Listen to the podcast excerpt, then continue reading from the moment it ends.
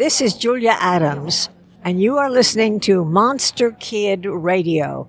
Have a good time.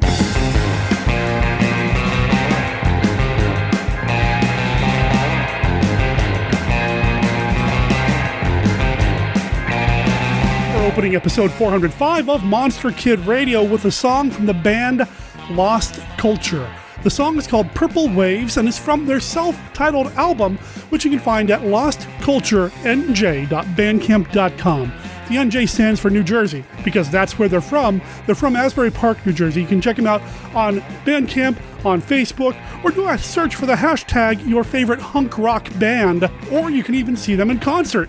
We've got a couple shows coming up in February. I'll talk about that here in a second. Let's talk about the podcast you're listening to right now. It's Monster Kid Radio, the podcast devoted to the classic and sometimes not so classic genre cinema of yesteryear. I am your host, writer, producer, Derek M. Koch, and I want to welcome you to the show that's been going for over 400 episodes. And you know, when I look at all the episodes that I've got, uh, you know, the numbers that we've hit, that sort of thing, I look back at some of the earlier shows and way back, way back with episodes number 77 and 78, we had somebody on the show by the name of Dennis Vincent. Dennis is a filmmaker, and back then he was working on a movie, a remake of a John Agar film. Well, life happens, things change. That movie, well, I'll tell you about it because I've got him on the show this week to talk about his new movie, the one that is available for you to see right now. It's called Rage of the Mummy. He's going to tell us all about it. And, you know, this conversation didn't exactly go the way that I thought it would. It went 10 times, 20 times, 100 times better because what Dennis did, what he gave me, and ultimately gave you, is basically just a breakdown of his entire creative process, which I found fascinating. And of course, it's flavored by all things Monster Kid because Dennis Vincent He's a monster kid, maybe a non traditional monster kid. And again, he'll tell you about that when we talk with him here in a little bit. This is a fun conversation. The movie's a lot of fun too. I've already put a link in the show notes where you can go and buy it yourself from Amazon or just look it up on Amazon and stream the thing. It's there for you as well. If you're a member of Amazon Prime, you can stream it for free. You know, it's a fun ride. And of course, I love me my mummy movie. So Dennis is going to tell us all about that. Before we get to that, though, I told you that Lost Culture's got some shows coming up. I want to tell you that on April 4th, they're going to be playing with the Flying Theaters and the Bali Llamas at Little Buddy Hideaway in Asbury Park, New Jersey. Again, that's April 4th. And then on April 5th, for Surf Sunday, they're playing with Black Flamingos and Surfer Joe at Roxy and Duke's Roadhouse. And that's in Dunellen, New Jersey. I apologize to any Dunellinians. Is that right?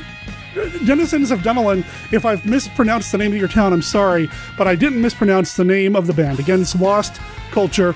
They gave us permission to play their music. It's awesome. It's so much fun. You're going to hear this song at the end of the show in its entirety. But first, we've got to talk with Dennis Vincent, and that's coming up right after this.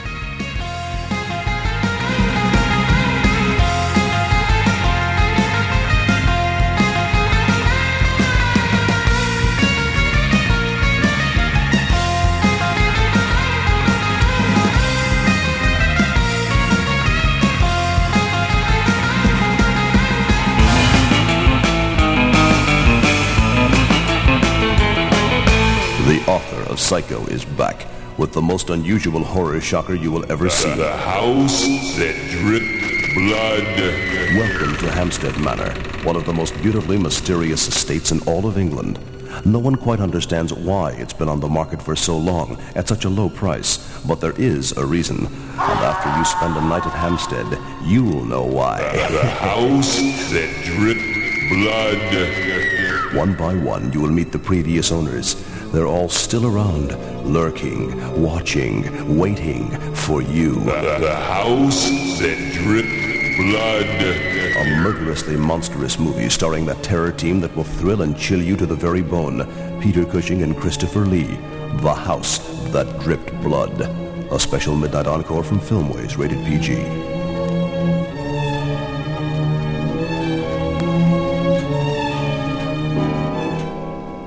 Mary, no! God, let Let- go! Mm, I simply don't understand it. Of course, the sound is coming from the basement. It's all right. I've got you, Mr. Adam. No, no. Show me what? Gotta get away from those eyes! Get away! Get away! George, no! Ah. Are you attracted to the dark, fascinated by the dramatic, with a side of gruesome and a dash of poetic justice? If your happy place is a gloomy room at midnight, then you should be listening to the podcast 12 Chimes It's Midnight. Please join us, won't you, for plays of mystery, horror, and suspense. Find us and subscribe wherever you procure your podcasts. And remember, at midnight, anything can happen. Fear will freeze you when you face it. The Mummy. Torn from the darkest tomb of the pharaohs, it rises from the quiet dust of centuries to wreak a strange vengeance against mankind. The Mummy. It tears steel bars like paper. It snaps men's spines like matchsticks. It walks through bullets like a ghost. The Mummy. It sees without eyes. It lives without breath. Yet its desires are strangely, madly human. The motion picture screen's most shocking experience in suspense. In chilling technicolor, The Mummy.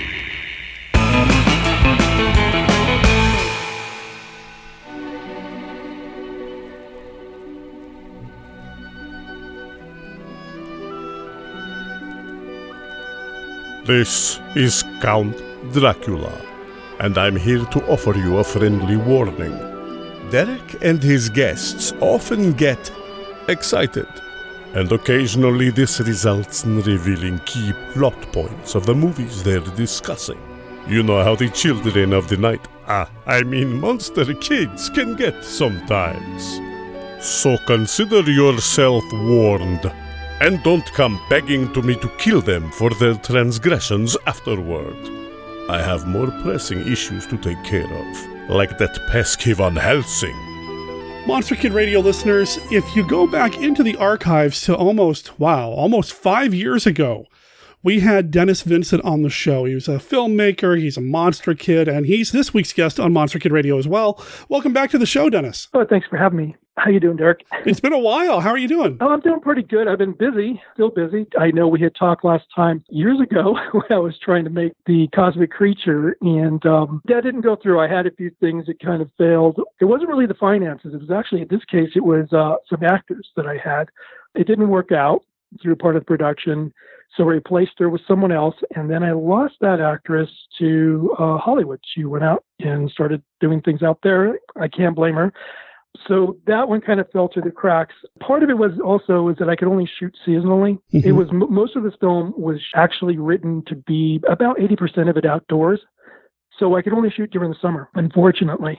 So I thought, okay, you know what? I'm going to get smart. Let me let me make one that's 80% indoors, okay, so that I only have to shoot, you know, like maybe 20% outdoors, and we'll, we can do this all indoors. And I live in an old Victorian home, and you know, in here in Denver, and uh, it was built in 1890, and it needs a lot of repair, but it's perfect for a spook house. It's almost like the Addams family, you know, kind of look to the house. Oh, wow. So we have very strange angles on the roof or, you know, inside the ceilings and things like that. And There's walk-in closets that go back into other rooms and stuff. So it's really kind of neat. So I thought, you know what, I'm going to write a movie based on that. So I did something that was sort of a, I guess, kind of a Goosebumps type movie. So it had involved kids, or like a Hocus Pocus movie. It was a little bit like that, cross between the two. Sure, sure. And I wrote that. It, it took me several months, and I and I got funding from it. It was from a friend of ours who was going to, she was going to actually finance the whole thing. And unfortunately, she passed away before she was able to give much. She had a Oh. yeah, she had a brain tumor, and they, they botched the surgery, unfortunately. And so I, I lost the funding on that movie. And so now I'm so sorry to hear that, man. uh, I know it was awful.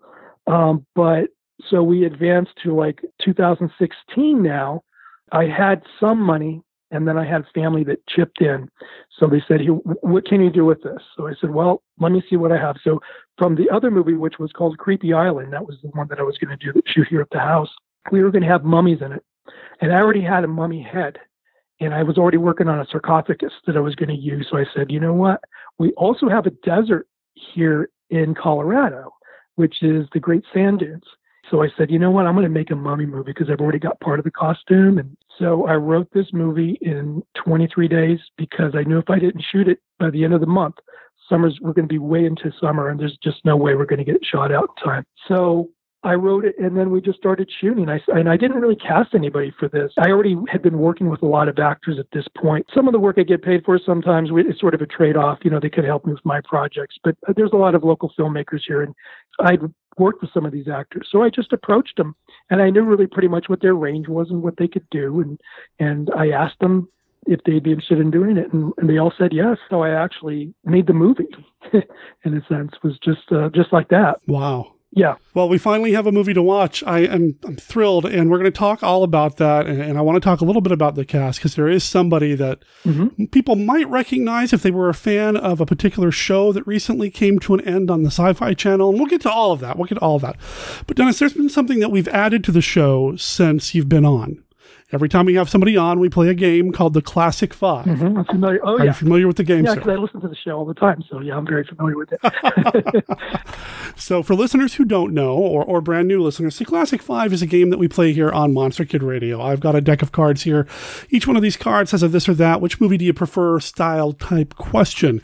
There are no wrong answers, and I know we just called it a game, but really it's a conversation starter and an icebreaker. Dennis, are you ready to play? I am, but I'm very nervous. How little I know. but here we go. All right. Ah, uh, no, it's all right, man. You'll be fine. There are no wrong answers, man. all right. right off the top. And I swear, I don't plan this, okay. uh, but it seems like every time somebody comes on the show and I play the Classic Five, more often than not, a card will come up that is pretty relevant to that guest. And this one is a mummy one, right? Dennis, no, actually, no. Oh, this not. one is what is your favorite John Agar movie? Oh, well, my favorite John Agar movie is Tarantula. Okay. I, and I, I, say it's relevant because of the night fright connection and, and all that. So we'll, we'll talk about that too. No, I like that one too. But I like them both. But Tarantula is one that I just, I don't know, I like doing a lot.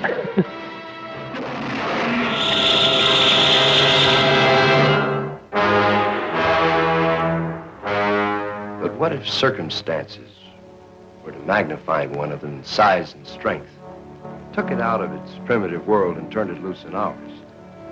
Then expect something that's fiercer, more cruel and deadly than anything that ever walked the earth. Even science was stunned. The new atomic miracle should have been mankind's greatest boon. Instead, when such power to cause phenomenal growth proved dangerously unstable, man was confronted with his most shocking blunder. The isotope triggered our nutrients into a nightmare. A blunder that transformed a tiny insect into the hundred-foot spider that was now ravaging the panic-stricken countryside. Oh, yeah. it's, it's a fantastic film. All right, card number two. What was the most recent monster movie that you've watched? The most recent? Let me see. I watched, I think, um, Night of the Bloody Apes. It's the night of the bloody apes. Creatures born of madness half man, half beast, all horror.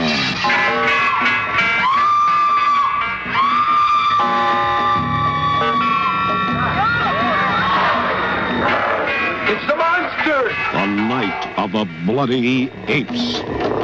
One man shares their terrible secret. One man challenges nature night of bloody apes, sharing their bloodlust in the name of science, daring divine will with his bizarre creations.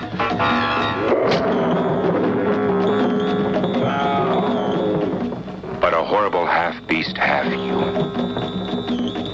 They strike again, and again, and again. The lust of a man in the body of a beast. What can stop them? What can appease them?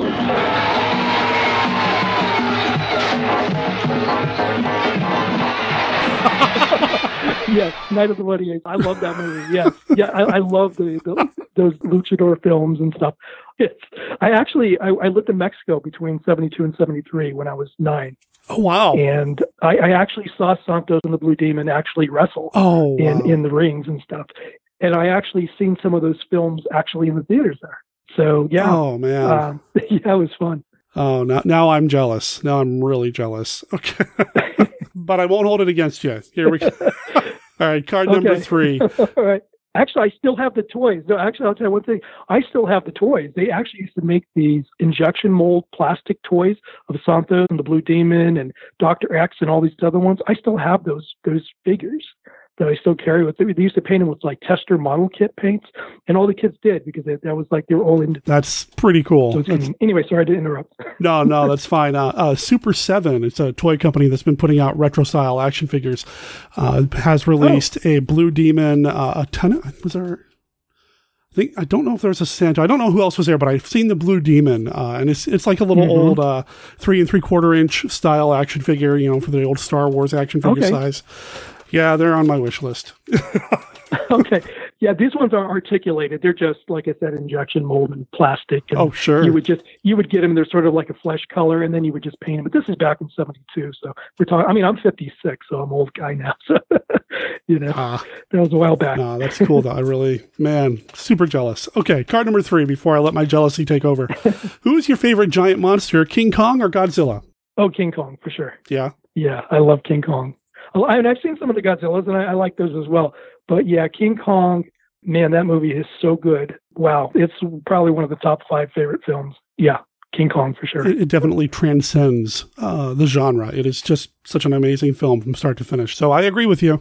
Fantastic. Although I love my Godzilla, but I Mm-hmm. think the film itself, King Kong. Yeah, hmm for sure. All right, card number, what is this? Four. What two 1940s monster movies would make a great double feature? Let's see if I have it right. Uh, the Wolfman and Son of Frankenstein. I think Son of Frankenstein was 39, but that's pretty darn close. Uh, I, 39?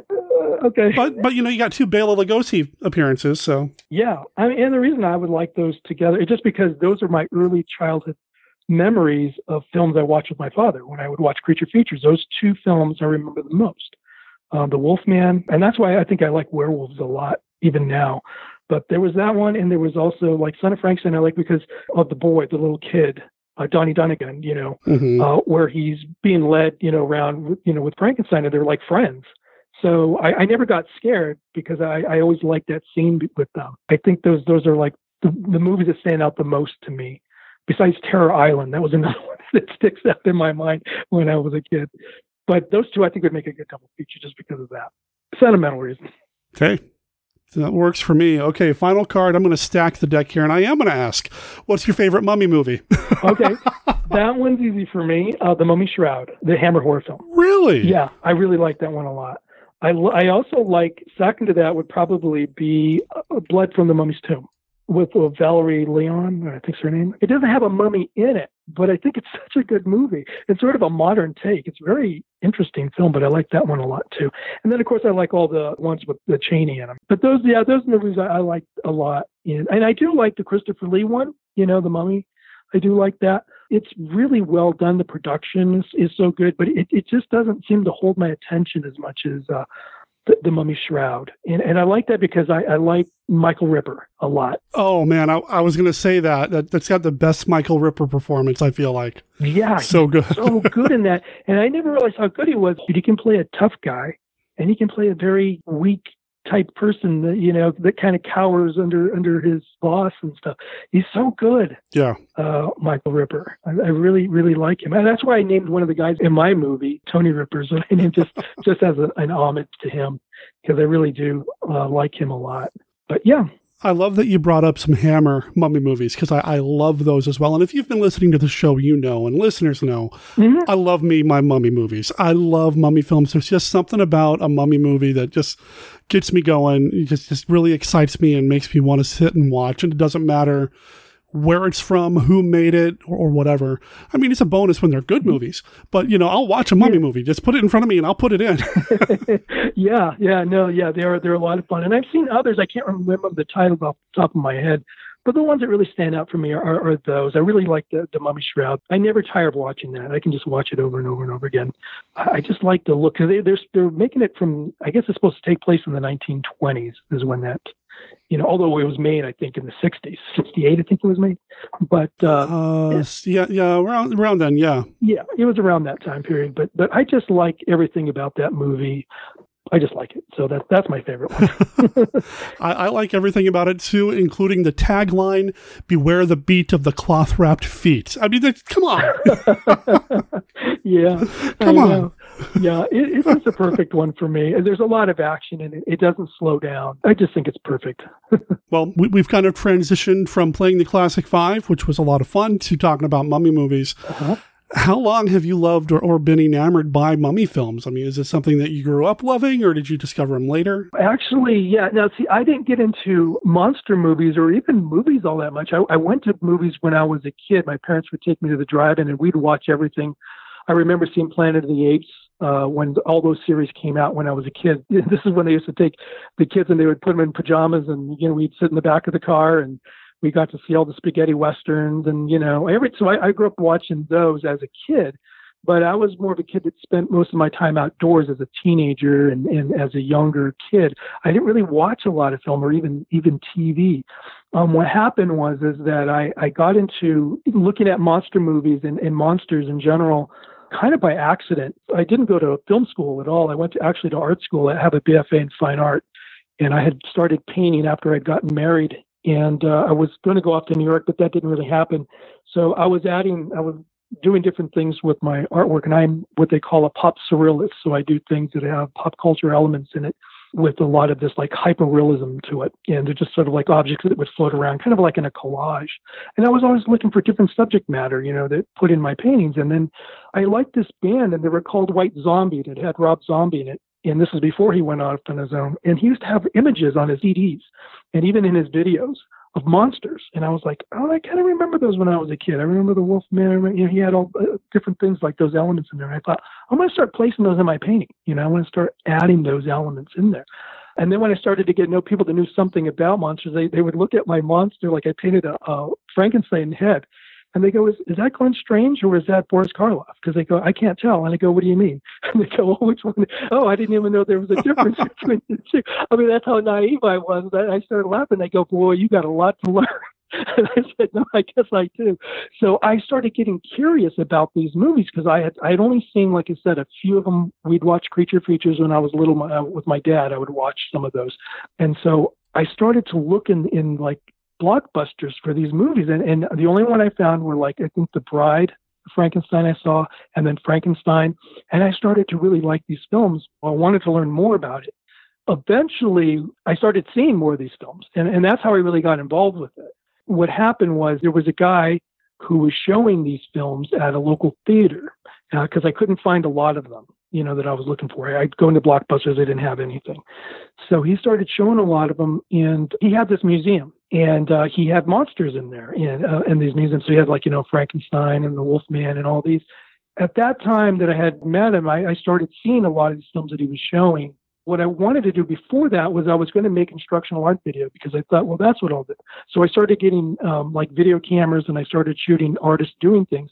But then when I met him and he had this museum, I thought, well, you know what?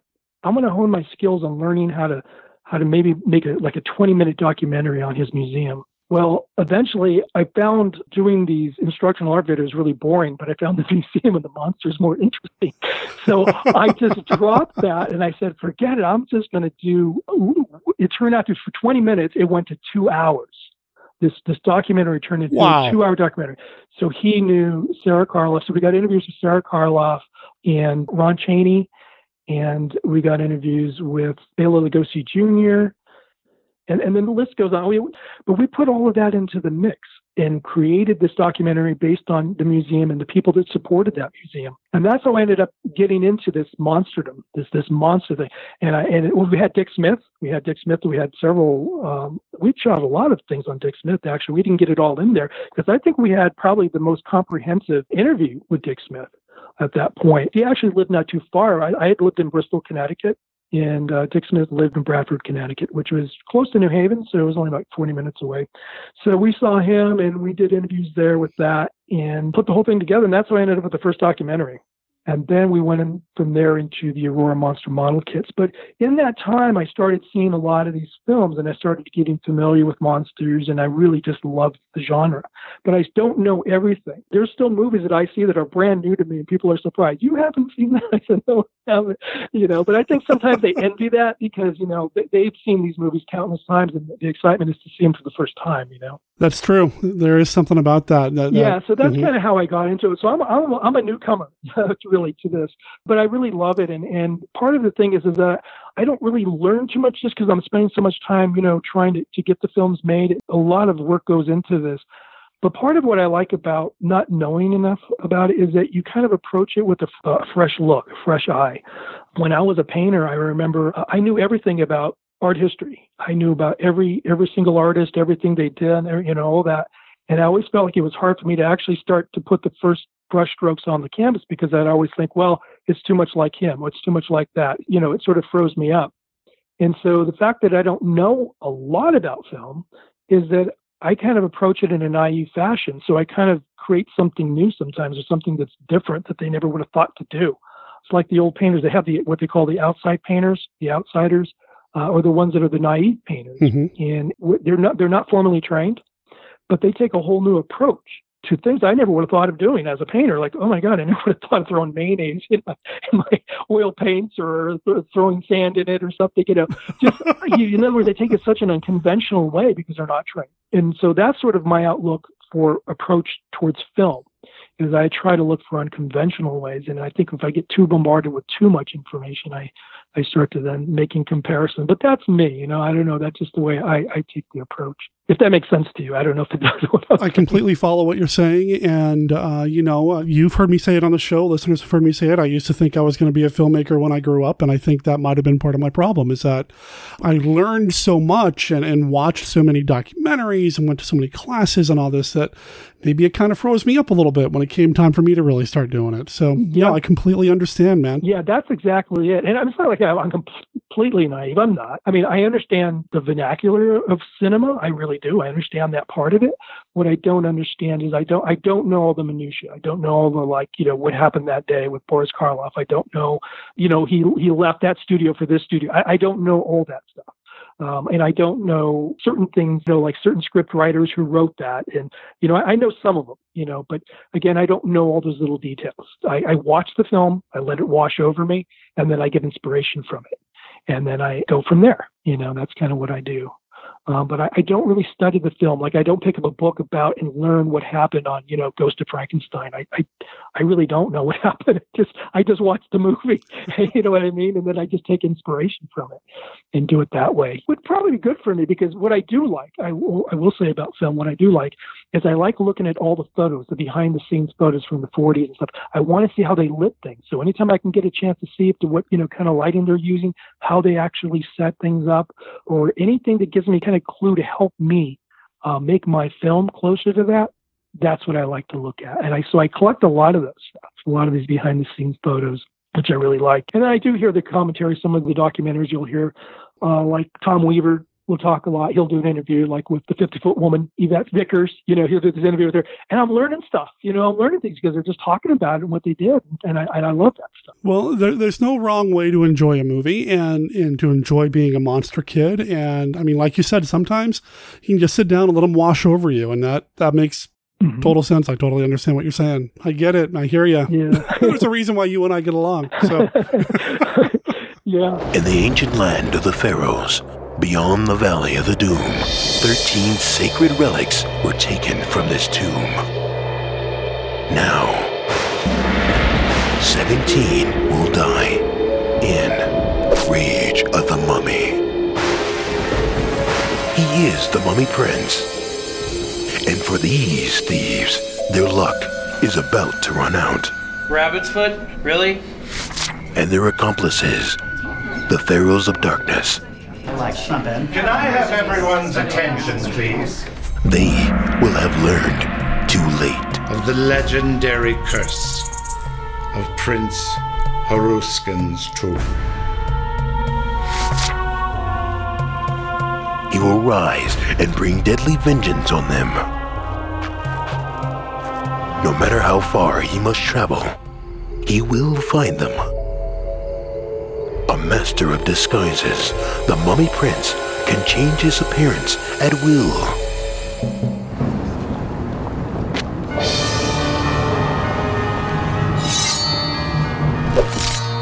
Nothing can stop him. And for Detectives Blake and Crawford, the body count is piling up. Blake. Yeah. Come take a look at this. There's nowhere to run, nowhere to hide. He will find you. And when he does, heads will roll. Rage of the Mummy. Coming soon. So the inspiration for uh, Rage of the Mummy, the inspiration for that really came from Vincent Price's The Abominable Dr. Phibes from 72. I Really? believe. Yeah, that's really where it came from. That one and also from, well, I'll explain the other film, but I figured what I could do possibly, because I, I liked the way it was built up. It was, it was a revenge story where he had different killings through throughout the film. So there really wasn't a huge plot to the film. It was very simplistic and it was a subtle humor, which I really liked about it.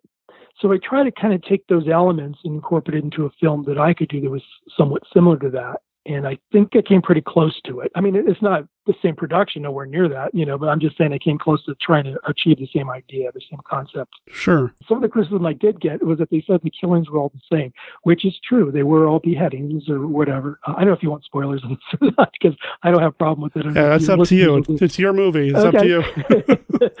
so uh, yeah, so that there were you know all beheadings in there. They were all similar. The problem was is to, to create. Uh, I could not you know do anything where I had these elaborate killings because it becomes too expensive, especially when you're using actors where you have to have stunts involved and these really elaborate things that become just too expensive. You have to have, you know, a stunt coordinator on set, and I, I can't afford that. So that was really what it was. It was really a budget issue more than it was an, an aesthetic issue or an aesthetic idea. I, I just couldn't do what they had done in you know in those Vincent Price films. You know, flying in an airplane, you got rats coming down, you know, uh, over your shoulder and stuff. I, no, we can't. I can't afford doing that. So I had to do something different. I just made the situations of where you know like they were doing something else either they were in a shower they were in a basement they were in a garage so those are the only things i could do to change it up a bit Mhm. so that's how i had done that i did all the makeup work in the movie uh, except for one and that was an old man's makeup i didn't do that uh, that was done by a guy named kevin ward who was on two seasons of face off and he happens to live here in denver and he, we're good friends and so he helped me that he was also in the movie he, he plays the, the mummy prince in the film Right. And that's who I was going to bring up when I was and the funny thing is, uh, talking earlier. oh, you were yeah. He looks like Prince. He he looks like Prince. You know the the the, the musician. and he it's a running joke with him all the time. As a matter of fact, they have made spoofs of that. And and when I approached him with this idea, I said, I want you to play this this Prince and this thing, not even thinking. He starts laughing. He goes, I can't get away from this. I go, Oh my God, I forgot. Yes, it- people think of you as Prince, and I didn't think of it. You know, but but that's so it's kind of a running joke. so he gets to be. Uh, the Mummy Prince, and he looks like Prince, yes. Uh, but he's actually a makeup artist, and he's an actor as well. So he did that old man's makeup for me, uh, just because it would be way too much work. He'd and I can't do the foam latex appliances. I can do just you know where you lay over. I can actually create molds and do that, but I can't do a foam Okay. latex. takes a, you have to have like the facilities to do that. So he was able to do that for me. I, otherwise, I did all the other makeups for it, and um, I did the music in the film as Mhm. well, uh, which I did not plan on doing. I just said I had auditioned, I think, about four other people to do the music, and they were all good. They were all good musicians, but it was too contemporary uh, what they were doing. And I thought, oh, it's not going to work. I couldn't get them to play it like an older style of music. Uh, it was all done, you know, in a very modern way where you have a lot of heavy percussion, you know, uh, rumbling and, you know, a lot of modern day stuff. And I just thought, it's not going to work with this movie. It just, it's two different things. So I had to roll up my sleeves and I actually did it. I actually created the music uh, myself uh, using things that I remember, you know, as a kid. I liked a lot of the, uh, when, you know, when you watch some of the, or even Quincy Jones, some of the TV shows he's done, Mhm. you know, Ironside and stuff like that. You hear that kind of uh, sound. I thought, okay, I can incorporate that. And I tried different things. But most of it, I used Arabic scales for creating most of the music. So if you hear it, most of it is is just a theme on those same Arabic scales over and Mhm. over again, and that's how I was able to do that. And uh, just made it full sound. The hardest part for me was the orchestration. So you can come up with a rhythm and you know some harmonies and, and add those elements to it, but it's orchestrating, which is the most complicated, you know, for me. And that's probably what took the longest for me. And I actually enjoyed it. I, I didn't, I, I created music before I did it for the first documentary. I didn't do it for the second documentary, but I did it for, for this one. And, uh, I, I took my time and I knew how, how important it was. Uh, I did all the special effects. Say one other thing too. There's no green screen in this movie at all. Zero, zero green screen. I do not like green screen. Okay, Uh, okay. So most of it is in camera effects, all of it, and it's all very simplistically done. I mean, you know, um, and there is some matte painting that I did uh, that I created in Photoshop, so it isn't really hands-on painting, which I can do, but I wasn't going to take that much time. It's easier just to create it in Photoshop and applied that, and then the special effects. So this sounds like it was really a, a guerrilla film project. I mean, you carried the load on a lot of different chores on set and then afterwards with the music as well. How long did it take you to shoot Rage of the Mummy? It took about two years to shoot it. Um, Okay. And I would say the principal shooting probably took about, I think it was a summer. What took longer was actually was me in the costume because I was the mummy. So we shot a lot of stuff where I did where I wasn't needed with the other actor. You know, the other actor wasn't needed, we shot those pickups later on, and I and I would just do this in, in just sort of in piecemeal. You know, wherever I could do it, I would Mhm. shoot those scenes, and then we I would just put them together, and it just looked like it was all shot, you know, at the same time, but it wasn't. It was some of them were shot a year later, you know. So when he's looking up at the mummy, you know, and he's and then the mummy's walking off, then that's you know that's like a year later or something. That's movie magic. yeah, that's how it works, you know. So some of it was uh was yeah shot differently at different times, but yeah, yeah. And I created the costume as well, uh, which took forever. A lot of sewing. As a matter of fact, the funny thing was that my sewing machine died at the last stitch that I had to put together for the mummy's costume. Oh, I could not no. it. It was a funny thing, but I had just finished the costume, and it was like the, the, the turbine in there, I think, broke or something, and I was like, well, at least I got the last stitch in there, so it worked out. Um, and we had to repair the co- I had to repair the costume a few times through the production, and it just seemed to get more raggedy, which looked better. To, to the, so you'll see different parts of the movie where it looks a little more pristine, and then other times where it's a little more raggedy. So and that's after like two years of wearing it, and I got so tired of wearing that costume because my associate producer, uh, Steve Ingstrom, uh, he was the one that helped me the most with the production part of it. So he was there for handling the boom, carrying you know some of the equipment. We we both did that, but he was there to help me with a lot of that. I couldn't have done it without him. But he would always make fun of me because I would have to put on the eyeliner. I'd have to put eyeliner and and blacken my whole eyes out because I'd have to put the mask over. Otherwise, you would see you know flesh tones you know coming through the mask. You know, and he'd always rub that stuff all over my face and tell me, "Yeah, you need some of your nose. You need it here." you know, laugh at me because I hated putting that stuff on. Um, I can't imagine someone like Lon Chaney having to put on that mummy costume. I know he hated it. You know, Mhm. with Jack Pierce, you know, you see pictures of him just like that. That it was like a cat who just got out of the bathtub. He has that look on his face. Um, and, I, and so I only had just the makeup. I just had to put something on that just wrapped around me, almost like pajamas or something, because there was just no way that I could wrap myself. It would take way too long, you know, hours of makeup work just to get that ready. So I had to do something that I could just slip on and slip off. So the hardest part was just getting the makeup around my eyes because it just burned my eyes after I had Oh, to take it off. And I just hated putting that stuff on. They would always laugh at me like, "Oh, time to put the costume on." But I had to do it, and uh, it was one of those things. Now, did you play the mummy because of like scheduling and you just wanted to make sure that when you needed to shoot something, the actor was available? Yeah, just like most independents, that's what we do. We all do it because we can count on ourselves. So yeah, that's that's the way we do it, you know. And and there was a funny thing because I'm not very tall. I'm five five. You know, I'm I'm, you know, I'm a short guy. So when we were making this movie, I didn't really it didn't come to mind that I was short. You know, because I'm not bothered by my height. I'm not really aware of it too much, too often. So when I'm fighting, these guys are like six feet tall. It was hilarious because it's just this midget mummy. it was it, it made me laugh. Just like that that scene from uh, was it Abbott and Costello Meet the Mummy when he goes, "Oh, look, a midget mummy." Do you remember? Um, remember that scene? Yeah. Mhm. With, uh, yeah. I was thinking to myself, I'm like, yeah, I'm a midget mummy. Watch it, and we get your knees. funny. So it worked with the comedy. It was hilarious. But I did give myself like three inches height because I had it because uh, the the guy who who plays uh, the Mummy Prince, he's a little taller. So I kind of want to match his height a little bit. So I gave myself three inches, and with three inches, I still wasn't tall enough, you know. But it, it was not easy walking around those platforms. It was uh, it was a little difficult, especially going through the sand. Oh, I bet. Oh man, it was a bit of a workout. it was a bit of a workout. And then I was carrying my tomb behind me, the sarcophagus. I was pulling that. And part of the reason that came about was because I, I love Nosferatu.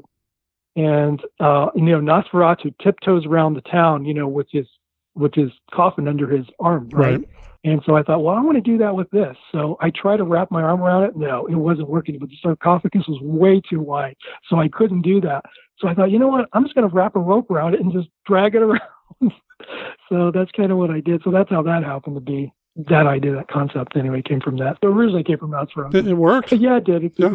And some people really like that one a lot. I've had people who don't who don't even really see horror films and they laugh at that scene and they go, "Where'd you get that idea?" You know, I'm like, "Well, you don't know Nosferatu, do you?" They're like, "No." And they're like, "Well, it kind of came from that." You know, um, there's a lot of references to the film about other horror films through the whole thing. I mean, then one of them's Creepshow, of course, because that's how I did the transition. Mm-hmm. And the transitions of the of the animation of the cartoons came about because I couldn't afford uh, an ambulance or a police car. So when we were shooting these scenes, like they're at a crime scene, there really wasn't much around, and I couldn't show you know police cars in the front or anything. So I thought, you know what, I'm going to draw them out. I'm going to draw them and animate them, just sort of like uh, you know Monty Python, you know, very minimal animation. and so that's what I, I did. love that. That's how I got away. I love it that. yeah, so I so every everywhere you see like these transitions because I couldn't afford to shoot it, so I would draw a picture of it, and you went back to the comic books. So we transitioned every scene went like that. When you watch the movie, it doesn't look like there's that much drawing because I inked, I hand inked each one of those drawings. Even the animation where the mummy chops things and stuff in the comic book, those are all done one frame at a time. I colored them in, in you know in Photoshop, but I hand inked them and then I imported them, scanned them in uh, by hand, all of them. And, and the mummy and some of those pages on the comic books, they're large, so you had to like put it in quarters and stuff. It was a lot of work. There was a lot of ink. So I have a lot of ink drawings, a ton, a stack. but when you watch the movie, you don't you don't think there's like really there was that many until you start counting them every one of them and you realize how much there really was in there. And the same thing with the flashes where the guy's electrocuting the mummy, if you remember Sure. that scene. Those are all hand drawn. Every one of those electric are, are being hand drawing each one of those uh, bolts of lightning all the way through. I don't remember how many frames I had. It was like uh, like 400 and some frames just for that. Wow. So that's why it was taking so long to get this movie done. It wasn't the production. The production went pretty, you know, pretty smooth. We did, like I said, we did in the summer, and I just did the ones with me as the mummy when I could. We got those in, but most of it was in post production. That's where all the time went. It was all the post production work that went into this. Because, and then there was another problem I had. The, the camera that I had, there was a faulty sensor on it, and what I was getting was little pinholes of red Oh no. through the entire film. I had it digitally go in there and remove every one of them. And some of it, you know, you have some camera motion. You know, we have a camera panning or something. Uh, and I had to get that too. It was like a nightmare. Oh my God, it was a nightmare. I didn't see it until you actually blow the screen up. Because when you're looking, you know, at your editing software or your editing screen, and if you've got something small, you don't notice it until you actually blow up on a screen a little bit larger and you go, oh my God, I've got pinholes everywhere. Sure. and you got to go back and you got to fix them all. So there was that. Just took forever. Then I created the sarcophagus. So I can talk about the tomb as well. I, I did the interior of the tomb. I painted that. Um, I have a room that has like an angle on it and it goes into a walk-in closet. So that became the tomb. And if you get the DVD, uh, you'll see these behind the scenes photos that I have. And so what I did is I just created a mural and it didn't take me as long as you would think. And it just because I think the drawings themselves lend themselves to being more primitive. Sure.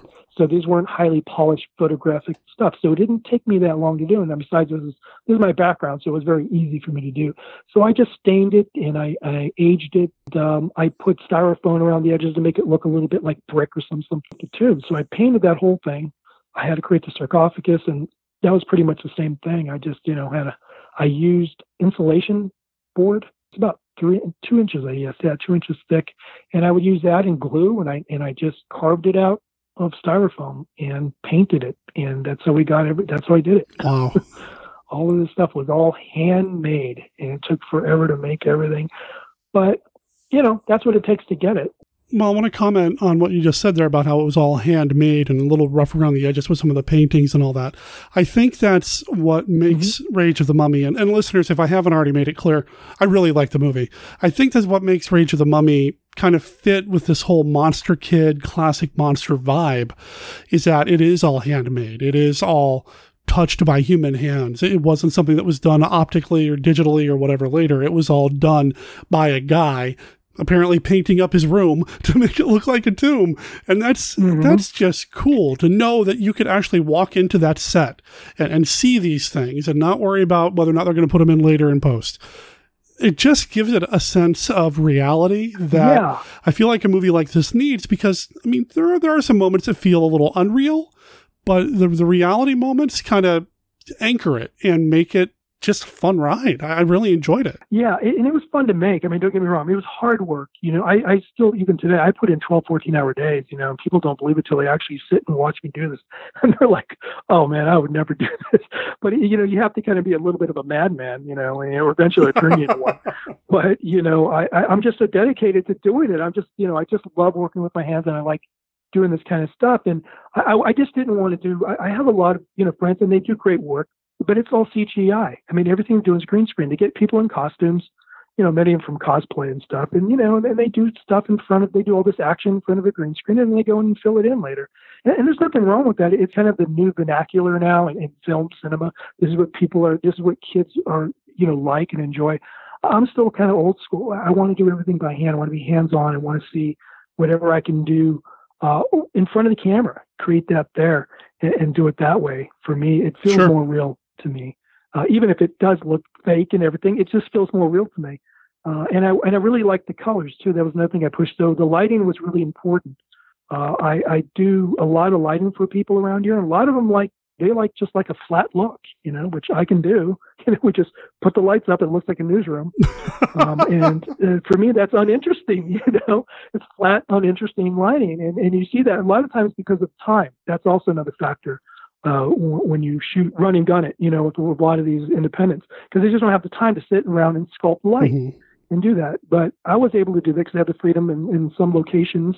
I got the time, so I bring in my old Mole-Richardson lighting, which I have, and I would sculpt the light. You know, I'd flag it off a certain way, and I would create this this depth uh, to the whole look, and that's why it looks the way it does and then I just saturated the color because I just love hammer films, and that's what I'm trying to I'm trying to emulate that. I don't have the equipment they have or the studios they have, but I'm, I'm doing the best I can with it and try to get it as close, you know, as mm-hmm. I can. Uh, I don't like films that have been desaturated, you know, that kind of color grading that they add now, you know, where it's kind of green or it's kind of uh, uh, bleached, you know, that kind of a look, or it's bloomed.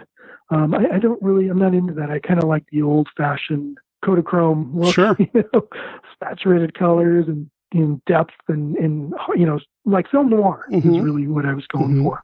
Um, and and part of the production didn't have that because I wasn't able to figure out um, the camera at that point. Uh, so half the production doesn't have that gorgeous lighting that I'd had halfway through. But overall, I think I still I was able to kind of pull it off. No, I do like the lighting in it, and and I do like the way you said sculpt the lights. I mean, that's a great way to put it because you do sculpt part of the the environment yeah. by by placing the light certain ways, and there are moments, especially in the tomb, that feel very, uh, like you said, the the colors are really pushed forward. It certainly feels like something I could have seen Hammer doing, you know, in terms of. You know, let's throw Christopher Lee in a mummy suit and have him wander around in there. It would be per- it would be right at home. It would work. Yeah, yeah. It just I just don't have quite those sets. Sure. But it, it's going for the same kind of uh, feel, you know. And, and we would always splash blue in the background somewhere. Like if we were outdoors, I would always try to take, you know, because I I take like my 1K light and I'd put a, a, blue gel on it, and we'd splash the whole end of the of the house in blue or stuff, or or or fence or wherever. I always try to keep the consistency of the of the artistic production going through throughout, mm-hmm. which was a very hard thing to do you know, it, it's hard to keep that consistency because you have to think all the time on your feet half the time. You know, you're always, you got people asking you, well, does the green one look better on me or the red one? You're like, just pick one. like, try to get your camera settings right, you know, and, and you're being distracted. And now you realize that you put your shutter speed at 70 or at 80 and it should be back at 50 because you're shooting at 24 because somebody asked you a question. You're like, everybody just shut up and let me say this right, then you can ask. But this is what goes on, you know, on, on a set. You know, you, you, you mess things up all the time because you can't handle all the jobs. You know, you got to be a director, you got to be uh, a technician, you've got to be a clothes designer, you got to look at the lighting because I do the light. So I try to do it all on the set. I'm trying to control too many Mm-hmm. things, um, and it's hard to find people that actually have knowledge of all those things. Like you can get a lot of people that want to help you on production. They go, "I can help you, I can help you." And like, okay, what can you do? Uh, well, I can, I can hold a boom. And it's like I can move stuff, I can move stuff around, and it's like, well, that's not really what I need. What I need is a unit production manager. Do you know how to do that? it's like, no, what is that? You know, Yeah. So those are the things that could really help you set, but you just don't have the money for that, you know. So you have to do it all yourself, and you're oh, you're going to mess things up somewhere on the line.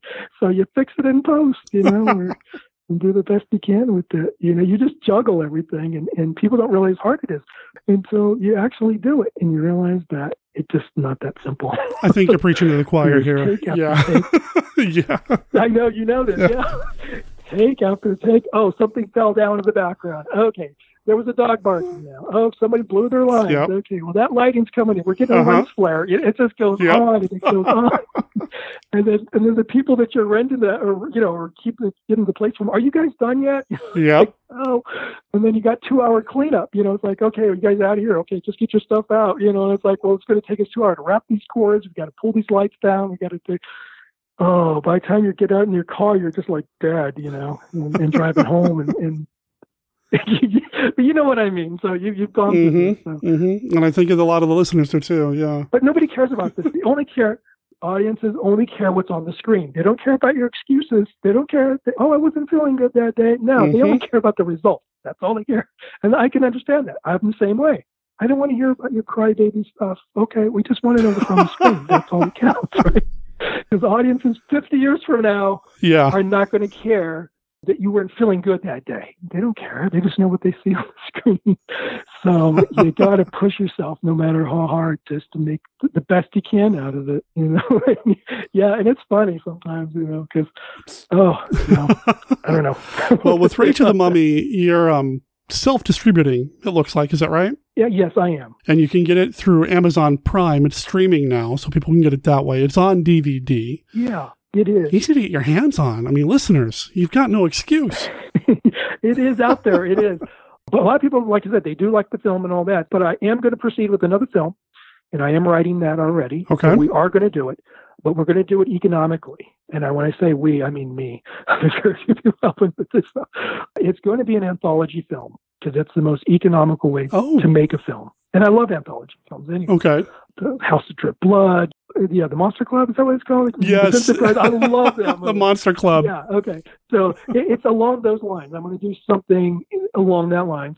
What I have in this, let me just look. I'm going to pull my because I, I write everything down on um, index cards, which a lot of writers do. So I like to use the blank index cards, and I write my outlines. Uh, that's how I start all my scripts. So I have a werewolf movie, and I have a vampire movie. I have a ghoul movie, which could be a uh, could be a zombie, a witch movie, and I have a creature movie. The wraparound is really kind of, or there's a ghost story, so that'll be the wraparound. So it'll be five stories with a wraparound. Uh, I figure I can do. I have actors I can round up, 15 pages to 10 pages on each, or 20 pages, whatever it requires. Those are easy to find actors to do that because it doesn't require that much time. Because if you're going to do a movie that's going to take you two, three years to, to work on, you're going to lose these people if you're going to have one full feature. So it's easier to knock out basically a short with a 10, 15 page thing, and, and they're done. They're done like within a week. You're, you're done. You're wrapped with that with that story, and uh, and then move on to the next one. So that that's how I'm going to do it. Just because I think that uh, I can you know accumulate some money to, to shoot, and then when I can get some more money, I can shoot the next one. That's just the only way I can I can do it. You know, and like again, unless someone's going to drop a lot of money in my lap, and I can and then do it that way. But yeah, so I'm gonna I'm gonna create um, an anthology film uh, for the next for my next one. Well, and anthologies are pretty popular too, so that that's a good comment. Now, what's going on with Cosmic Creature? Is it still something that may happen down the line, or Yeah, I have a great script for that, and um, it, it's just sitting there because I need about a hundred grand for that movie to get it done right. You know, uh, and that's not much. I mean, compared to you know for independence, you know, that's that's nothing. but I just don't have that money. So if I can get a hundred grand for that film, I'll do it. But I would love. I still have the costume. The costume looks great, and I and it's not going to hold up for too much longer. So I'm thinking of maybe putting it in my anthology film Hmm. because it, the, the latex starts to to get uh, stiff after a while and start to break down. Right. And so, I mean, it still works. It's still doing okay. I mean, it's not, you know, it's not falling apart or anything. It doesn't doesn't look like, you know, like Rick Baker's Werewolf of London thing. You know, I've seen that actually at Bob Burns' house. That you know, thing's falling. Oh my God, it looks like it looks like somebody pulled out a stuffed couch. You know, his couch and Oh, no. really falling apart. Yeah, it doesn't. Yeah, it's it, it needs repair. I think he made another one for his gallery, so, but I saw the one that Bob Burns owns, which he owns the original one. And uh, it's just cool to see it. I mean, because you're seeing the original one from the movie, and Sure. that's so nice. Which you know, I you know Bob Burns, right? Oh yeah, I know. Well, I've never met him, but I know who you're talking. I think our listeners know, but Oh, okay. I've never met him. I'd love to, but yeah. Yeah, he's got the alien stuff. He's got everything. He's got all these movie props from everything. It's just so fun to go over there and actually see the stuff in the flesh, you know. But anyway, so the yeah, the the, the cosmic creature, he's still around. He's still, yeah, I still see him. He's in the back storage but I see him every day, and uh, I got to use him. I got to use him so at some point. But I, I really have him for this movie, and uh, I would like to get it done, but it's just going to cost me too much money to to get that done. So I'm just going to go with the anthology right now Gotcha. it'll be good. It's going to have a lot of meat on it. There's going to be a lot of drama. and There's going to be, you know, uh, a lot to see for people. I think it'll, you know, you only get better, you know, as you go. Again, I'm new to this. I, I mean, I've done documentary and I, and I know how to do documentaries, Mhm. uh, and that's a whole different ball of wax compared to doing narratives. And narratives is is very complicated. And uh, I'm not saying documentaries aren't. I guess it depends on what kind of documentaries you're doing. But for the kind I did, these are sit down interviews. You know, that's basically what I did with those. And you do a lot of research, of course, because you have to research the, you know, all these people, what they've done, and and you got to put it in there and make some sense out of it. But when it comes to, to narrative, it's a whole different thing. You know, you're dealing with with with a lot of people in the room. Um, you, you have a lot of writing to do. There's a lot of lighting that you have to deal with, and uh, company moves. You know, from one place to another. You got to feed the crew. There's just so many elements, so many uh, production duties that have to be done, and and those are things that I was learning, and that's why I took a simple story like the Doctor Phibes was to just a simple revenge story because I knew I wouldn't have time to hold the actor's hands and try to get them through a scene, say, well, I knew I need it to be more like this, or you know what I mean. I just assumed that they they knew their lines, they knew their blocking, and we just kind of we improv some of it, and, and it worked really well. But I didn't write anything too far away from who they were. These these characters of most of these people, they're they're pretty much kind of like that. So they didn't really try to act too far outside of who they were. Um, and that's true, I think, of most actors, even in Hollywood. You know, you're you're paying for quality of these people because they're really not much different than that. There's a few people like you know Rod Steiger, who's a nut. That guy can play anything. I mean, you know, his his range is like all over the map. Or Dustin Hoffman's another one. You know, or Sure. they're amazing because they've got such talent, but that's a small percentage of people that have that kind of talent to do that. So I kind of wrote these stories based on people I had worked with and I knew who they were, and I thought, yeah, you know what, they they can they can play that part because that's kind of close to who they are. So they improv some of this, and and they're good actors. I, I thought the actors and the casting was really good in, the, in this film. I thought they did pretty well. I was pretty happy with that. I didn't think there was anybody that really gave me a poor performance. They were all really good. So that was one thing that I thought worked. But um, do you have any other questions? no, actually, I think we've pretty much tackled Mm-hmm. it. I mean, I didn't have to ask many questions at all. It's like you were kind of reading my mind with a lot of what I Oh, was I? wanted to talk about. So, uh, yeah, we're I just don't know if I covered everything because I, you know, I get off the phone, I'm like, oh, I should have said that. Oh, I should have said that. Or I should have said that. Or I don't know what. Well, I'll, I'll tell you what. Here's the thing. I don't want to wait almost what is it? What did we say? Four or five years to have you on the show again. Oh, okay. Um, so so let's plan on having you on at some point uh, down the line and maybe talk about. I don't know. You, you said you like Doctor Phibes. We can talk about Phibes a little bit. Yeah.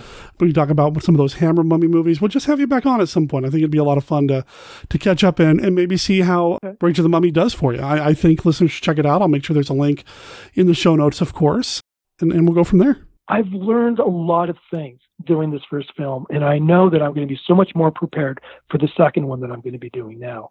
Um, I'll, I'll really understand um, how to really approach this, and I'll feel more confident. And I think I'm going to end up making a much better story. Uh, I mean, I like you know Rage of the Mummy. Don't get me wrong, I like it, but it's my first. This next one is going to be even better. As Johnny Depp said in, in Ed Wood, you know, like my first one, and he said, "Well, my next one's going to be better." Rage of the Mummy has a Facebook page. I'll make sure there's a link in the show notes, as well as the aforementioned link to where you can go buy it on Amazon. And if you buy it through that Amazon link in the show notes, we get a little bit of a kickback on that because we're part of the affiliate program over there. Anyway, big thanks to Dennis for being part of the show. And I meant it, man. We are not going to wait another, well, 300 plus episodes to get you back on the show. You're a mummy aficionado as am I. I'm sure we can find plenty to talk about the next time we have you on Monster Kid Radio. Thanks again, Dennis.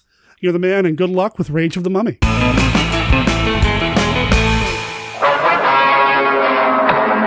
Blood of the ever living, the ever evil. Blood from the mummy's tomb.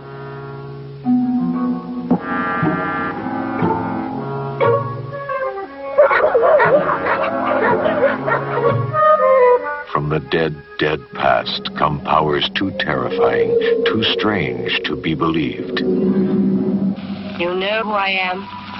Yes. And you're afraid, aren't you? Who is she? Wearing the mummy's face. Is she one of us? Enjoying our kind of life? Or is she the ever living, the ever evil?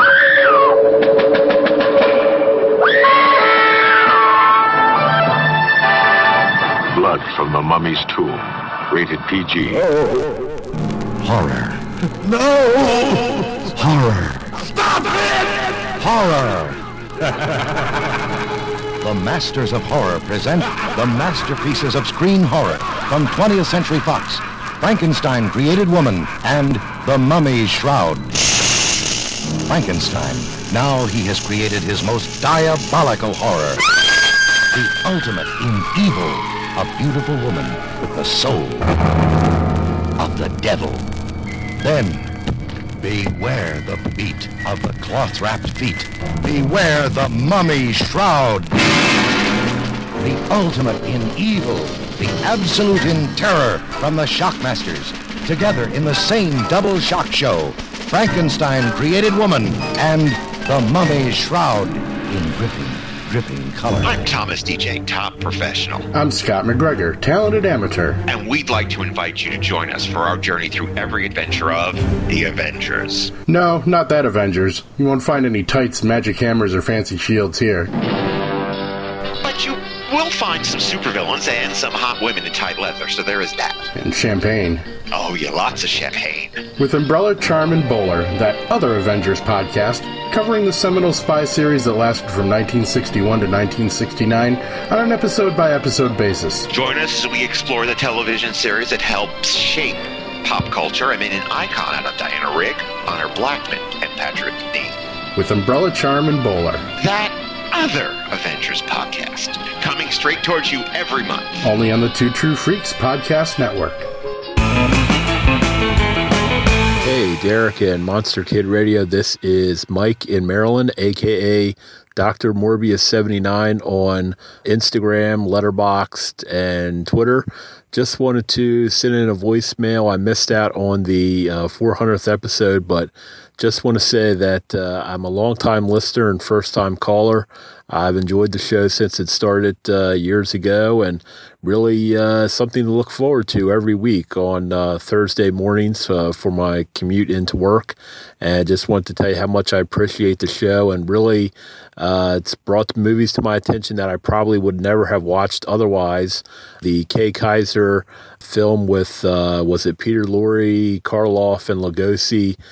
You'll find out, which was one of my favorite first time watches this past year. Uh, was something I probably never would have stumbled upon without Monster Kid Radio.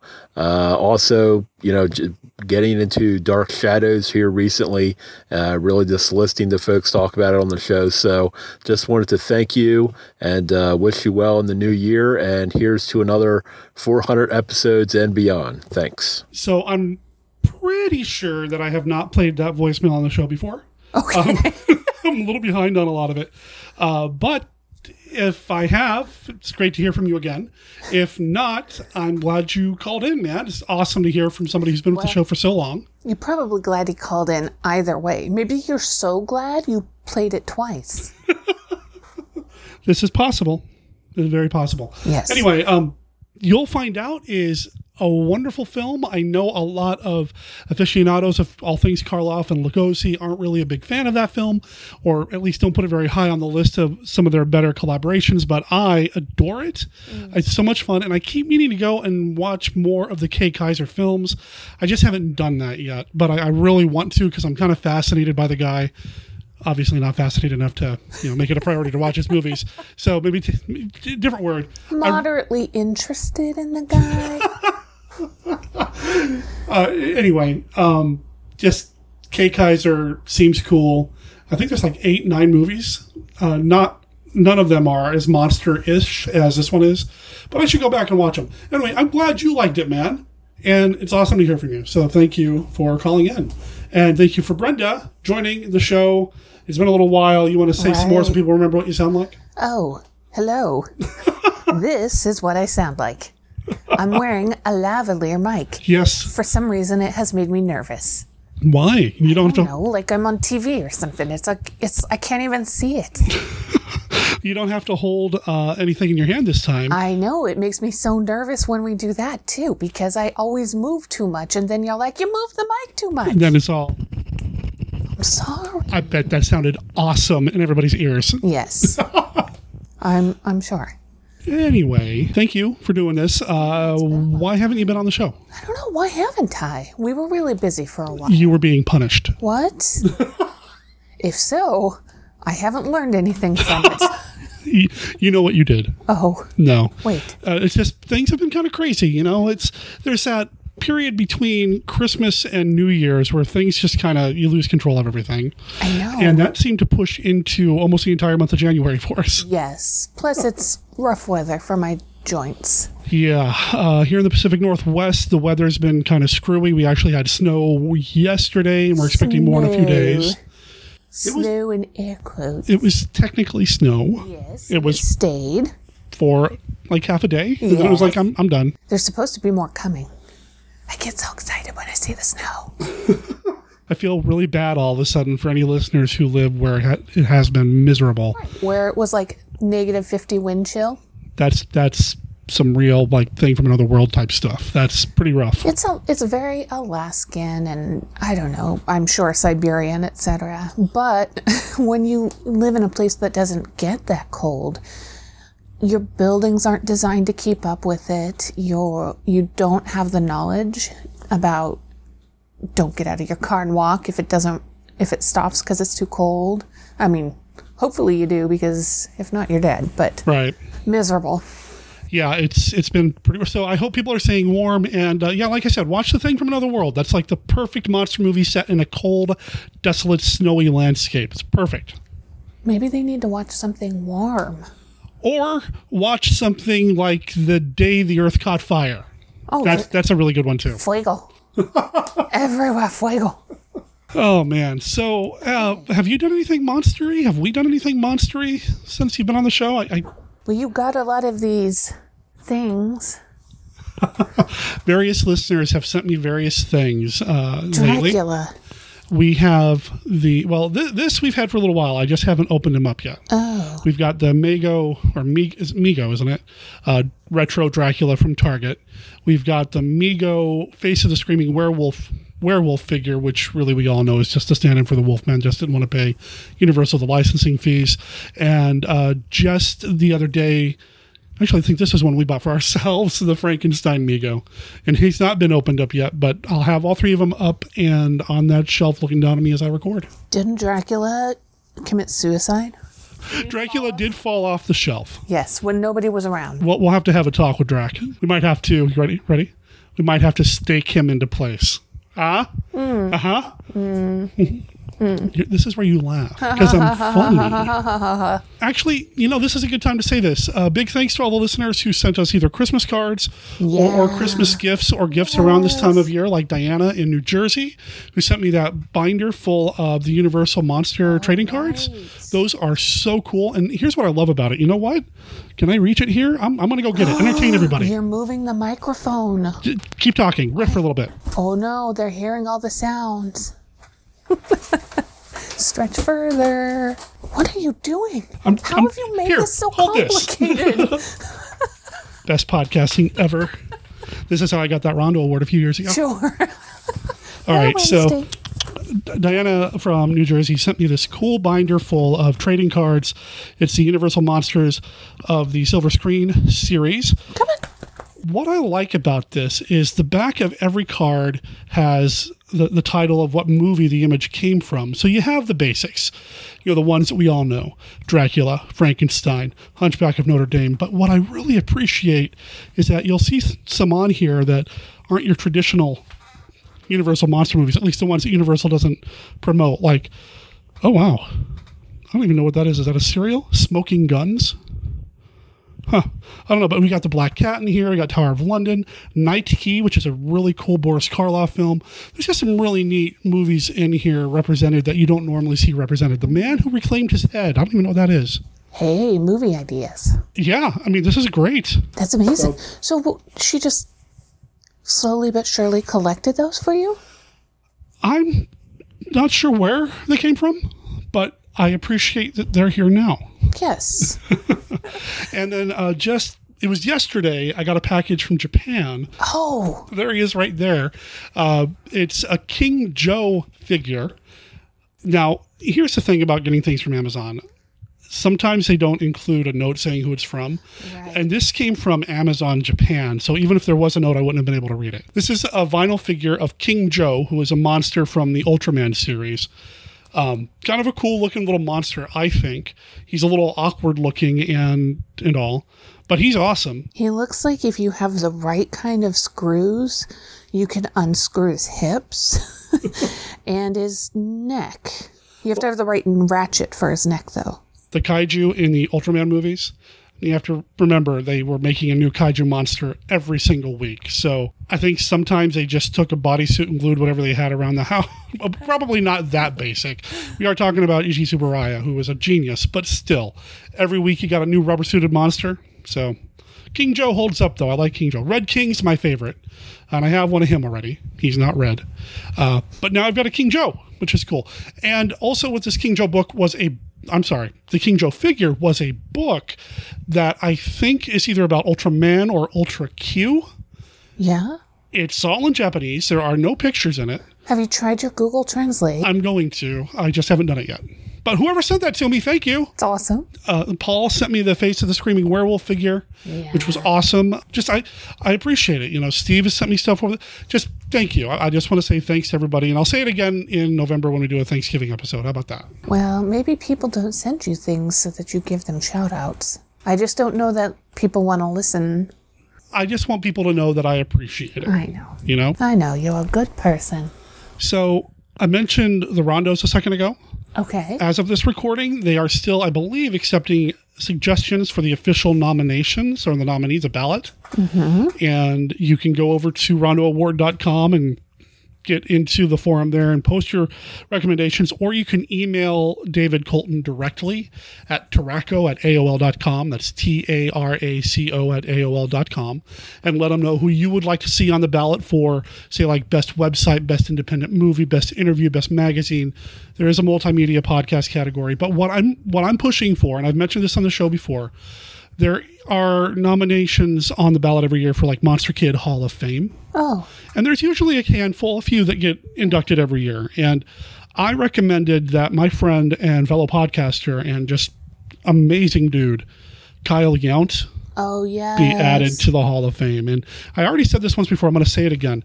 Kyle, this is his 10th year doing the Kaiju Cast. And it's coming to an end at the end of the year. Uh, he, he's bringing it to a close. He's going to keep doing Kaiju Cast style stuff, but the podcast itself, as it is right now, will be coming to an end. But Kyle isn't just a podcaster. He made a documentary about Godzilla, uh, which was fantastic. It's available for free on YouTube, so go check that out. It was Rondo Award nominated, feature length. So cool.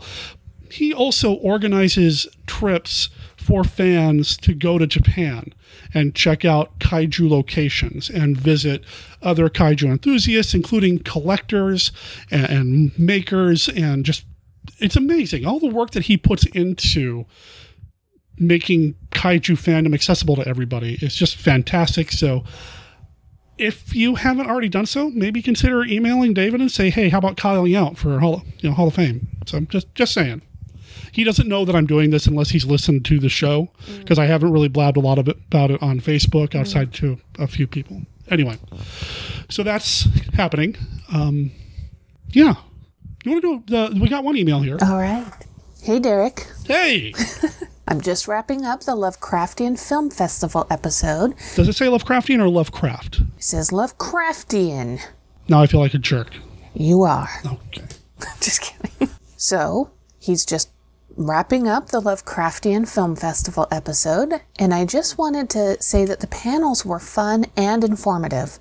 Weird fiction is something I'm not very well versed in, but would like to get more into, and I find these episodes from the film festival gave some great guidance as to where to get started. When you guys started talking about Gorgo, and subsequently other kaiju movies, I became curious to know if you had seen the new controversial Godzilla anime, in particular the third part, Planet Eater?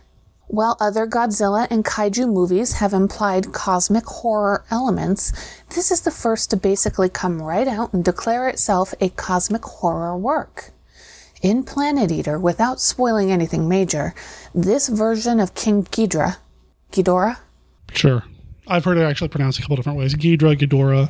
Well, I've heard Ghidra, but okay, is a cosmic dragon that exists in a void outside of our comprehension of time and space and can only be truly comprehended by an alien death cult that worships him. Through Ghidra slash Ghidorah, the movie explores themes about life, death, and humanity's role in the universe. The trilogy is quite divisive, as it's not a knockdown kaiju rumble, but it's world building and the mythos it weaves, particularly in part three, which I think you could enjoy without having seen the first two, seems right up your cosmic horror alley. And if you have seen it, I'm curious to know your thoughts on it. Also, if you could recommend a weird fiction movie that falls in the MKR wheelhouse for a newbie, what would it be? Bonus points if it has luchadors. anyway, fine work on another fun episode. So is Ghidra Who's it from? Ghidorah? Oh, oh, I, I decided not to sign off. Chris. Chris C. Right? Oh, it doesn't say that. I believe it's Chris C. Um, and he's somebody that at one point I talked about getting on the show to talk about a particular kaiju movie that's a particular favorite of mine. And you never did? And I never did, but I'm saying it now to remind myself and to put myself on the spot. I'd love to have him on to talk about that particular kaiju movie. Anyway, what were you about to say? Is this the Ghidra that you talk about? And it's spelled Ghidorah? So we've got that ornament, that the three headed dragon ornament, right? Okay. That's King Ghidra or Ghidorah.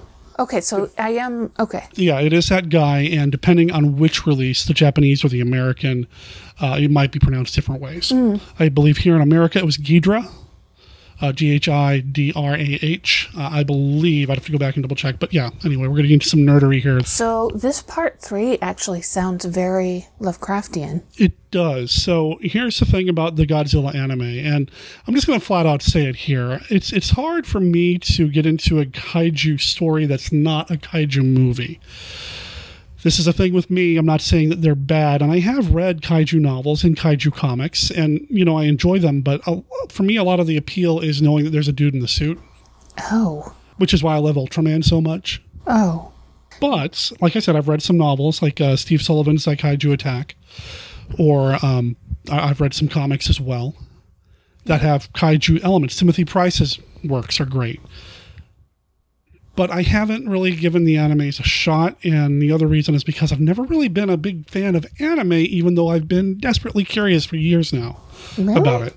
Yeah, because anime is like the last animated field, animation field, where things are still hand drawn Mm. you know everything that Disney's putting out now, or Warner Bros. the big guys, it's all CGI, which is fine. But there's just something about the, the texture of a hand drawn cartoon or animated story that just feels right. And I've heard people talk about the Godzilla stuff. I have heard it's divisive, but it's interesting that the third one's got this cosmic element. that- Right. Is that what's divisive about it? no, I, I don't know what's divisive about it because I have intentionally not really gotten too into the reviews. I just know that some people haven't liked it very much. Because eventually I plan on watching them, maybe. Well, this third one sounds great. Honestly. It does feel like, or it sounds like it's it's got this Lovecraftian feel where our place in the universe is well, not the center. We are but a speck in the cosmos, which, Is reality. very very uh, very Lovecraft worldview. We really matter not. I mean, we matter in our individual roles. Right. In the grand scheme of things, we are just little specks here. There are there are there are so many other things out there. And Lovecraft's you know point of view with a lot of his stuff is that you know Yeah. if you think about the ant that you see on the sidewalk, it's not thinking about us. It's not thinking about anything other than what's in front of it. But we can see there is such a huge world around this mm-hmm. ant, and this ant is just well, just an ant and everything. That is what we are to the universe. I find it kind of comforting because while we matter within our web and the world we build, mm-hmm. in the grand scheme of things, that crappy thing that happened at work or that, you know, terrible pressure you're under is is but not it's a man-made created stress and pressure that really in the universe doesn't Well, matter. I'd appreciate if you wouldn't put me under so much pressure, so I wouldn't feel that way. Why do you feel that way? Because you put me under pressure. Oh, don't worry. In the grand scheme of things, it matters not. I I have thought that there are some Cthulhu esque, Lovecraftian esque themes in some of the Godzilla films, uh, and, and certainly in some of the Ultraman. There's some there too. Um, so, yeah, I mean, I'll give the anime a shot. I mean, I'd, Well, I'd like yes. to. Well, the thing is that one of the things I don't like about luchador and a lot of kaiju is it is just about the big fights and the effects and the bing bang boom. And that to me isn't substance. That's not the most interesting part of a movie to me. People having to use physical intervention to solve the problems. Um, and this, if it's world building, Yeah, most of the world's problems should actually be solved by like dance battles and stuff. yes, exactly. That, that's really what it should be. to be fair, the best kaiju movies, and I used to say this about the zombie stuff when we were doing the zombie podcast. The best kaiju stories or movies are movies that contain stories that aren't necessarily about the kaiju. Yes. The best stories are the ones that have the people element, and it's their stories Yes. that are interrupted by the kaiju. It's one of the reasons why I like Shin Godzilla so much. Is and, and that's not a guy in a suit, that's CGI. So you know. Anyway, uh, I felt like the story of the people with Shin Godzilla and what it was trying to say, apart from Godzilla, was fascinating. Right. The luchador stuff, well, I mean, it's a different bag, but I still love those too. I can't think of a luchador film that's like a, a weird fiction style film. Mm. Although I suppose, kind of sort of by maybe broad definition, anytime the luchadors went up against a monster of some sort, maybe that can kind of slip into that weird, weird fiction wheelhouse a little bit. Maybe uh, some of the stuff that we, or one of the movies we talked about last year for Lucha de Mayo, Mayo, Mayo. It's just mayo. It's mayo. So last June, what? No, it was May. It's May, but is it mayo like the spread? I don't remember what we did. We went. This whole thing happened last year. We're gonna do it again every year. We're going to. So last May we did one with Santo versus the Blob. I think that one could probably slip into the weird fiction kind of arena. Mhm. Non luchador genre films in the Monster Kid Radio wheelhouse. I can think of two off the top of my head. That are weird fiction. I would say The Shuttered Room, and it's got some Lovecraftian elements. The theme is not Lovecraftian. The story is not Lovecraftian, but it's got the elements. And that's because it was based on a story written by August Derleth, who was a Lovecraftian uh, author and actually was responsible for making sure Lovecraft's work became known outside of Lovecraft's lifetime. Founded Arkham House Publishing and all this other stuff. Uh, granted, he did do some things to the Cthulhu mythos that Lovecraft probably wouldn't have been too keen on, but The Shuttered Room, I'd recommend it. Also because Oliver Reed's in it, and that man can do no wrong. He plays a great character in that. But the other film would be a movie that I saw for the first time last year with Dominique and Chris, and that's The Mask. Not the Jim Carrey mask. Not the Jim Carrey movie, and not the one with um, Cher and that other guy who's Bridget Okay. Fonda's husband. Um, Eric something or other. Stoltz. It's not him either. Anyway, uh, The Mask, which is a Canadian supernatural monster movie, has a lot of things in it that you could maybe compare to The King in Yellow, which is an R.W. Chambers story, which Lovecraft drew inspiration from, and it definitely feels like it's part of that weird fiction tradition. So I would recommend those two The Shuttered Room a little bit, but definitely The Mask. I think you would like The Mask. Uh, it's, it's a fascinating story. I think I might like this anime. yeah, I mean, we should definitely check that stuff out too, We should also watch Unico and the Island of Magic. which is not weird fiction one bit. No, it's anime.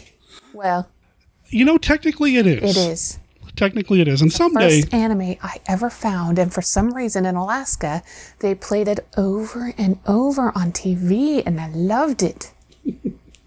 Unico and the Island of Magic. What was the other one that we found? There was another Unico movie, but it wasn't as good. Right, but I wonder if probably Unico and the Island of Magic wouldn't be as good either, except that it has the nostalgia. Yes. You know, that speaks. I mean, that's a lot.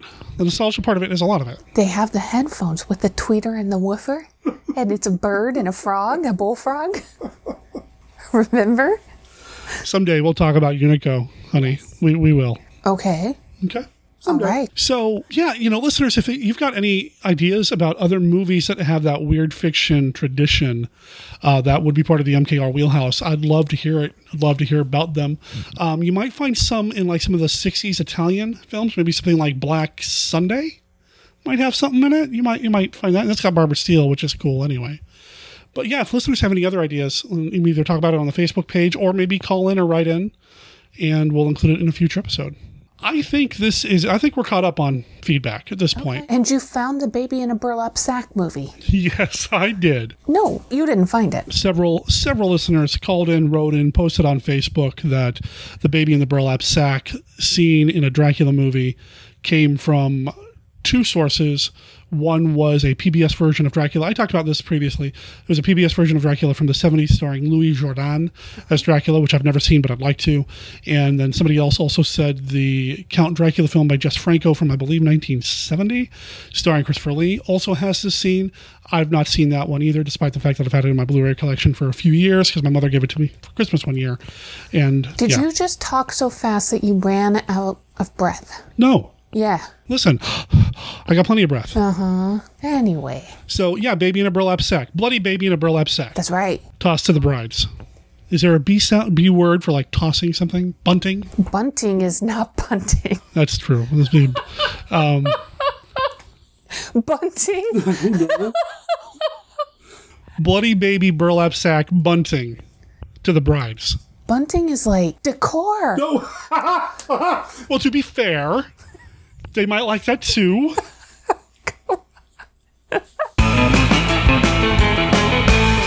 Ghidra! The three-headed monster battles Godzilla. Mothra and Rodan for the world. All new, all never to be forgotten. See Ghidra, the three-headed monster. Put the mask on now. Put the mask on now. Now, ladies and gentlemen, there is nothing wrong with the projection. But you can't share the shock until you have the miracle movie mask. At showings of this motion picture, each patron will receive his own miracle movie mask. Then, but let's watch the scene again. Then you will lift your mask as he lifts his, and you will look through it with him into the weirdest nightmare world that man has ever dreamed or the screen has ever dared show. The new realm of horror that can only be seen through the mask. Here to tell you more is the supreme authority on all things weird, initiate of the strange and mysterious, the world's greatest connoisseur and collector of masks, Mr. Jim Moran. I have seen wonders. I've traveled to the remotest corners of the globe, to dead cities, through savage jungles, to the inner sanctums of esoteric cults, the temples of exotic rituals, to tombs and caverns and palaces. The result? The most comprehensive collection of masks in the world. Some are works of art, some are astounding and horrifying, but nowhere in all my travels have I found a mask so absolutely remarkable as this mask, the Miracle Movie Fright Mask, the mask that you will be invited to put on when you see the motion picture called The Mask. This is the mask that will open your eyes to such things as man has never dared imagine. The mask that will make you part of the sensations of the most staggering experience of your life. But be warned, the things that you will see when you put on this mask will surely take you to the very limits of your nerves and to the very boundary line of sanity.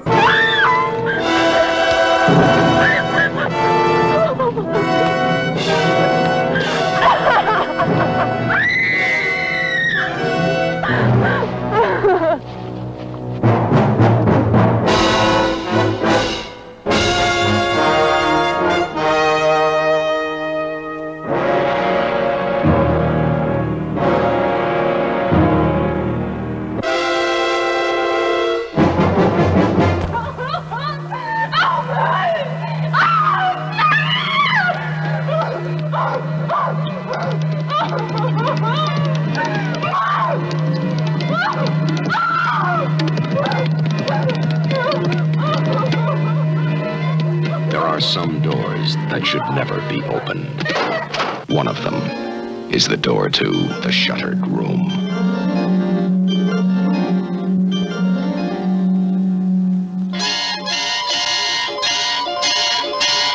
I wouldn't take her into that old house, mister. Less than you want her to end up like this.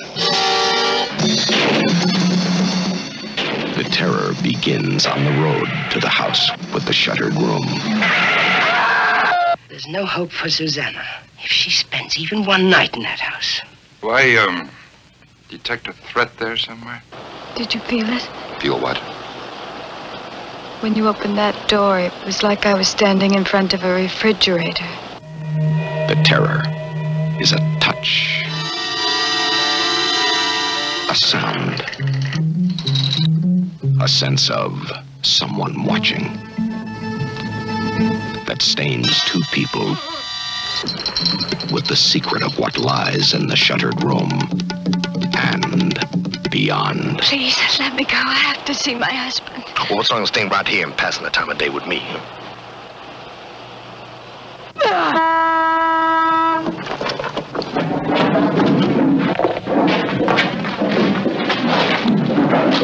Hey, Chief.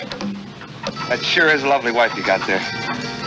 And you know, I hear tell she's just as pretty all over. You wouldn't happen to know what your wife's doing right now, would you? Hey, maybe Ethan knows what this guy's wife's doing. Maybe this guy's wife knows what Ethan is doing. Because maybe they're doing the same thing together. Wait a minute. Let me help you.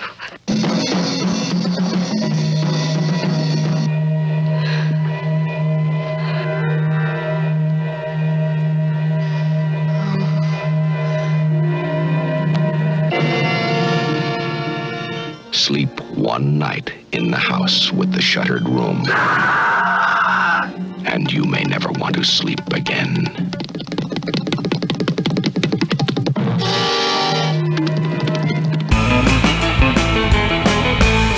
That brings us to the end of this episode of Monster Kid Radio. Thank you for being part of the ride this week. I hope you enjoyed the show.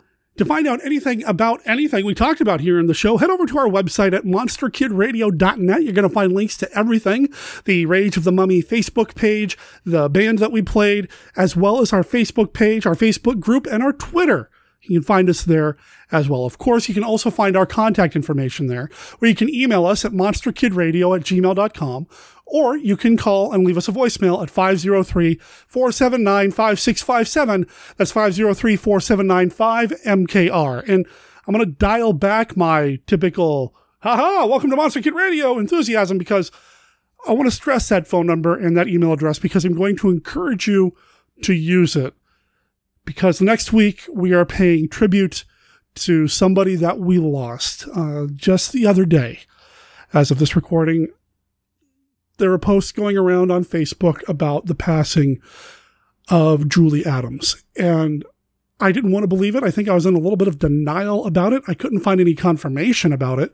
Tim Lucas broke the news on his Facebook page and he was sharing a post that somebody else had posted on their Facebook page who said they heard from Ricou Browning. I wanted to hear from the family or somebody who was close with the family before I also said something because, again, I didn't want to believe it. Unfortunately, um, it is true. I did speak to a, a, close friend of the family, and they did confirm that it did happen that uh, Julie had been sick and it was her time. And it it was kind of a rough day that day. Uh, listeners, longtime listeners know that I've had a fascination and in a, a, great admiration and and uh, love for Julie Adams. In in passing, uh, jokingly, I called her my '50s girlfriend, um, and uh, I didn't really hide my feelings about that. She was a wonderful human being every time I met with her, which was a couple of times over the years. She was incredibly warm and friendly. Uh, communication with her son was awesome as well. He kind of handled a lot of her online stuff. And uh, every interview that I've read with her or seen with her on YouTube, like what David Schechter's been posting, um, it just, she was such a warm, kind human being. And next week's episode is going to be a tribute to Julie Adams. I know she didn't do a lot of quote unquote genre work. We know her for Creature from the Black Lagoon here in the Monster Kid community, but she did so much more. And I'm going to spend next week's episode talking about that, what Julie meant to me, what she did for the genre, of course, but some other movies maybe outside of the Monster Kid wheelhouse that are just as good, if not better. Yeah, I said it, if not better than Creature. So I'm going to ask you to come back for that. And I'd love to hear your thoughts about Julie Adams. If you have any memories of meeting her, or any memories of the first time you saw a creature from the Black Lagoon, or any thoughts on any of her films or TV, she did so much television. I'd love to ask you to contribute. And you can do that by sending me a recording. Any audio file is fine, you know, Wave, MP3, whatever it is that iPhones do. You can email that to monsterkidradio at gmail.com. Or you can use the voicemail line. The voicemail number is 503 479 5657. Again, that's 503-4795-MKR. I do want to let you know that that voicemail line does have a hard three minute limit.